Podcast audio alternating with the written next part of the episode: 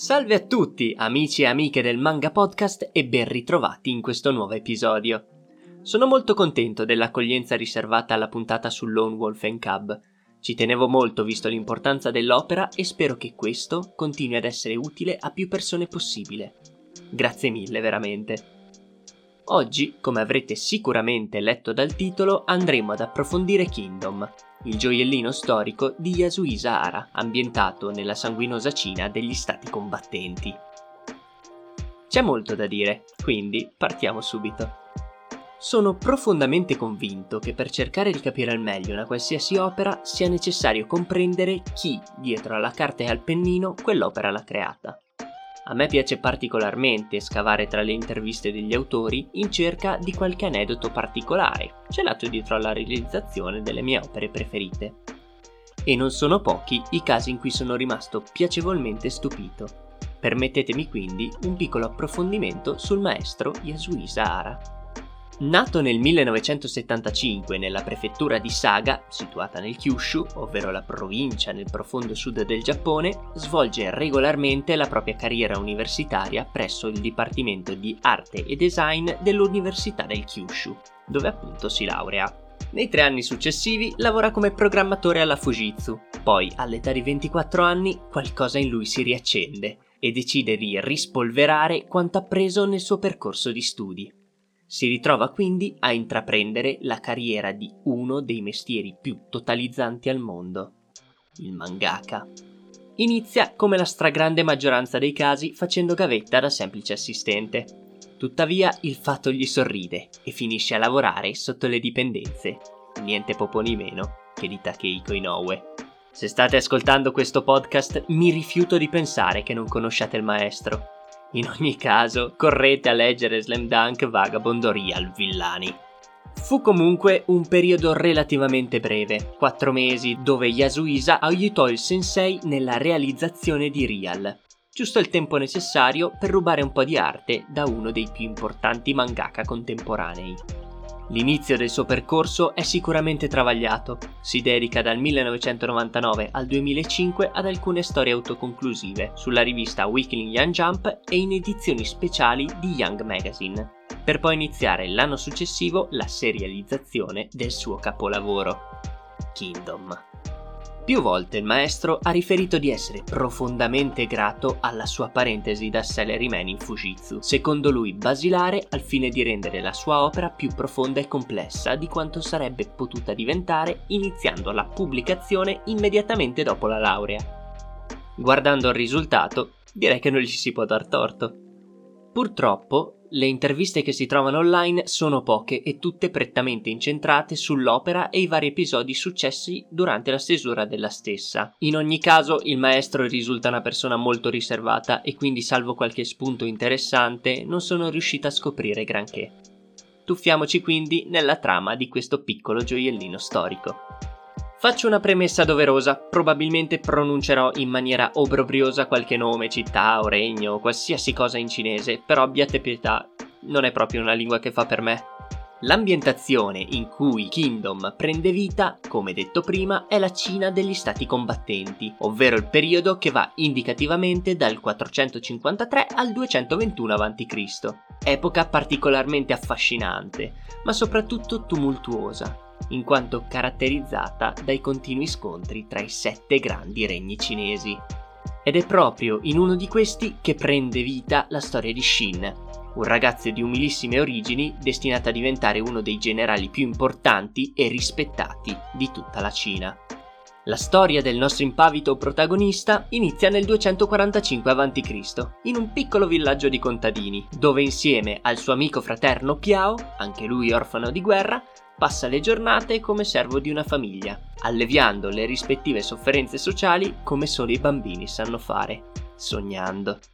I due ragazzi, infatti, appena dispongono di un po' di tempo a disposizione, corrono ad esercitarsi, prendono i bastoni e cercano di imitare i duelli con le spade e le grandi battaglie, sempre con il pallino fisso di diventare un giorno i più grandi generali della Cina. Inutile dire che ben presto le vite dei due giovani verranno stravolte. Durante uno dei soliti allenamenti Piao viene notato da un funzionario di corte che la sera stessa si presenterà a casa dei padroni con l'intenzione di portarlo al palazzo reale. Vedendo in ciò l'occasione della vita, Piao parte per inseguire il suo sogno. Tuttavia, da lì a poco si ritrova invischiato in una faida interna tra principi, dove Chen Zhao ordisce un attentato alla vita nei confronti del fratellastro Yin Zheng. La fazione sostenitrice di quest'ultimo, tuttavia, organizza la sua fuga, sfruttando la forte somiglianza con Piao al fine di depistare i sicari. Malgrado tutti i preparativi, il piano subisce delle irreversibili complicanze e il giovane ex servo si ritrova in punto di morte sulla soglia di casa di Xin, pregandolo di portare in salvo colui che è destinato a diventare il Qin Shi Huangji, letteralmente il primo imperatore della dinastia Qin. Da qui in poi inizia il lunghissimo viaggio che porterà quella piccola peste di Xin a calcare i feroci campi di battaglia di tutta la Cina, scalando con ardore e coraggio la scala gerarchica del leggendario esercito di Qin. Lungo il percorso il nostro protagonista fa amicizia con una miriade di personaggi carismatici e abili guerrieri, formando un gruppo di alleati determinati a realizzare un sogno, quello stesso sogno che fin da bambino è suo chiodo fisso e che ora ha il dovere di realizzare anche in memoria del defunto amico Piao. Kingdom segue passo per passo le principali vicende che hanno portato l'allora re di Qin, Yin Zheng, a diventare il regnante che riuscì ad unificare la leggendaria Cina degli stati combattenti partendo ancora prima dell'incoronazione avvenuta in età adolescenziale, ovvero a 13 anni, saremo testimoni della crescita e maturazione di Zheng, ritrovandoci a spaziare tra due grandi fronti, il fronte di guerra, con al centro le avventure di Shin, e gli intrighi di corte, in cui vediamo il giovane re alle prese con le varie forze politiche interne ed esterne al regno. La cosa che fin da subito mi ha colpito è la completa rivisitazione del personaggio di Yin Zheng rispetto a quelle che sono le maggiori autorità storiche. Vi spiego.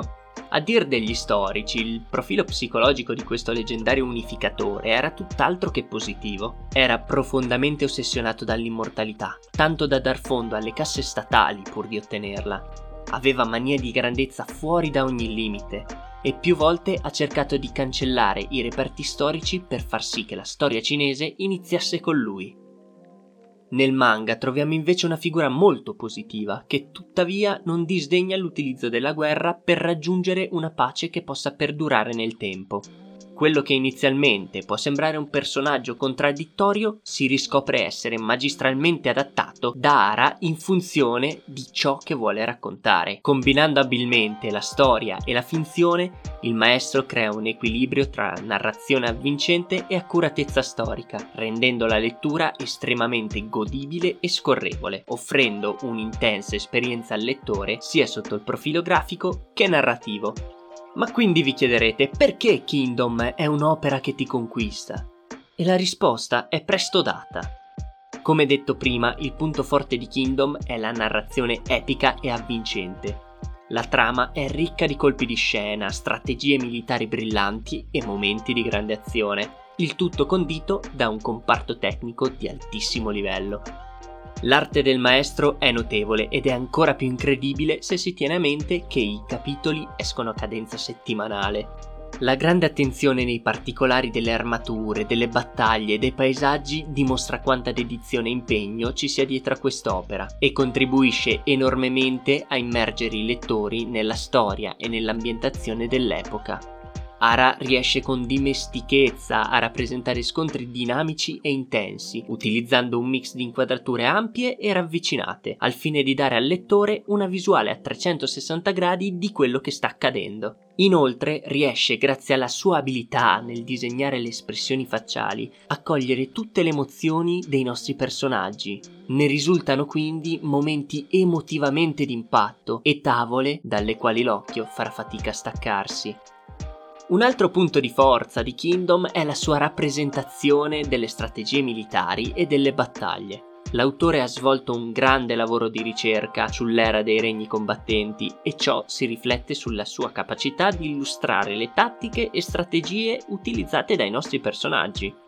Il sapiente utilizzo della conformazione del campo di battaglia, l'accurata manipolazione delle informazioni, un particolare assetto delle truppe, tutto è minuziosamente inscenato per rappresentare una guerra quanto più vicina alla realtà. Ovviamente non è un trattato militare, ma il buon Ara ha studiato abbastanza da riuscire a rielaborare tattiche di guerra realmente utilizzate all'epoca, adattandolo a battaglie e personaggi, rendendo così gli scontri non una semplice accozzaglia di mazzate, ma un vero e proprio conflitto a più livelli. Grazie agli intensi scontri psicologici e tattici tra i grandi generali abbiamo una visione d'insieme del campo di battaglia, D'altra parte, le barbare mischie tra soldati ci aiutano a capire da che lato sta pendendo l'ago della bilancia. Ogni unità militare ha una sua funzione e ruolo, piccolo o grande che sia, e da ognuna di esse può dipendere il successo o la sconfitta. Oltre a quanto detto finora, un'altra cosa che sicuramente funziona in Kingdom sono i personaggi. Nonostante ogni tanto si approfitti di qualche libertà autoriale, chiamiamola così, il sensei riesce a creare nel corso dell'opera un variegato e interessante insieme di personalità e caratteri. Gli alti generali risplendono di una grandezza abbagliante, ma allo stesso tempo ci vengono mostrate le loro debolezze e le loro insicurezze, rendendoli umani ma allo stesso tempo divini. Divini come d'altronde apparivano agli occhi della gente dell'epoca, dove la guerra regnava incontrastata. Non esistono buoni o cattivi, tutti combattono seguendo i propri valori, difendendo i propri affetti e le proprie terre. Non sarà quindi difficile empatizzare con i soldati e generali di altri regni e tutto ciò non fa che inscenare battaglie epiche e indimenticabili. Ora, vi ho elencato quelli che secondo la mia modesta opinione sono i punti di forza di quest'opera. Tuttavia nulla è perfetto e per onor di cronaca mi sento in dovere anche di fare qualche critica. Lungo buona parte di questi 60 volumi usciti ad oggi in Italia sono arrivato alla conclusione che questo manga soffre di un particolarissimo caso di buonismo mitigato, soprattutto nella prima parte dell'opera. Ma ora vi spiego cosa intendo. Kingdom, nonostante sia targetizzato come seinen, segue i classici stilemi del battle shonen. Il viaggio dell'eroe è caratterizzato da una crescita continua del protagonista che lo porterà in un modo o nell'altro a realizzare il proprio obiettivo. Nonostante quindi i vari sbudellamenti e teste mozzate, il fil rouge che tiene unita la storia è quella di un normalissimo battle manga, come avrete sicuramente capito, l'epoca nella quale Shin scorrazza, insieme ai suoi compagni d'arme, viene ricordata come una tra le più sanguinolente non solo della Cina e della storia cinese, ma dell'intero pianeta, con guerre terrificanti e inumane. Prima su tutte la battaglia di Champing, che vide l'esercito di Qin sotterrare vivi oltre 400.000 e avete sentito bene 400.000 prigionieri di guerra del regno nemico di Zhao. Numero questo che comprende sia soldati che semplici civili, giusto per farvi capire quanto il clima non fosse proprio giocoso. Durante la lunga lettura di quest'opera vediamo un numero indecifrabile di morti, tuttavia veramente di rado è qualcuno di vicino al nostro protagonista, in linea appunto con quanto accade nei fumetti per ragazzi. Il punto è che in, in, una storia come questa, la presenza di un deo ex machina, oltre che essere poco credibile, toglie anche profondità all'opera, rendendolo talvolta anche prevedibile. Ma perché dico buonismo mitigato? Fino adesso è solamente un buonismo. Ecco, essendo i personaggi di Kingdom per la maggior parte realmente esistiti, sono vincolati da quanto scritto nelle fonti storiche quindi nel momento in cui nello Shiji, ovvero l'opera storica che comprende la storia cinese dal 2600 al 100 a.C., c'è scritto che in un certo momento muore un determinato generale, re o funzionario, quello è e non ci si scappa. Con questo non voglio dire che il maestro Ara cada a pie pari nel comunissimo cliché dei personaggi immortali, però secondo la mia opinione, e quindi totalmente opinabile, il rapporto morti potenziali-morti effettive è un po' troppo basso. Sarò sadico, ma qualche perdita in più lungo il cammino sarebbe stata, a mio parere, molto più credibile. Però diamo a Cesare quel che è di Cesare le emozioni che riesce a tirarti fuori Yasuhisa Hara nel momento in cui qualche personaggio ci lascia sono indescrivibili. il modo in cui carica di emotività le vignette, l'arte con la quale riesce a rappresentare commozione, turbamento, eccitazione, tristezza, disperazione è degno di nota e rende tanto solenne quanto indelebile quel particolare frangente. In conclusione, Kingdom è veramente un manga da tenere in considerazione per i vostri futuri acquisti. È una di quelle letture non particolarmente pesanti che però riescono a farti emozionare e di tanto in tanto pure riflettere. Il mondo di allora era crudele e spietato, ma a suo modo anche giusto e meritocratico. Sicuramente seguire le avventure di Shin e dei suoi fedeli compagni è un ottimo modo per approcciarsi a questo squarcio di storia. Perché è giusto leggere opere più serie e mature, ma per chi come me si diverte ogni tanto a sguinzagliare il proprio bambino interiore, opere come questa sono come ossigeno per i polmoni. Vi ringrazio moltissimo per essere arrivati fin qui. Spero che questa mia piccola recensione possa esservi utile a farvi un'idea più chiara su questo piccolo gioiellino. E ho detto gioiellino 2000 volte, bene. Visto anche la notevole spesa che comporta il suo acquisto. Se vi fa piacere lasciate un mi piace all'episodio e un commento con la vostra opinione nel caso aveste già letto Kingdom. Inoltre iscrivetevi al canale e seguite il podcast su Spotify per non perdervi i prossimi episodi. Dallo spazio è tutto, see you Space Readers.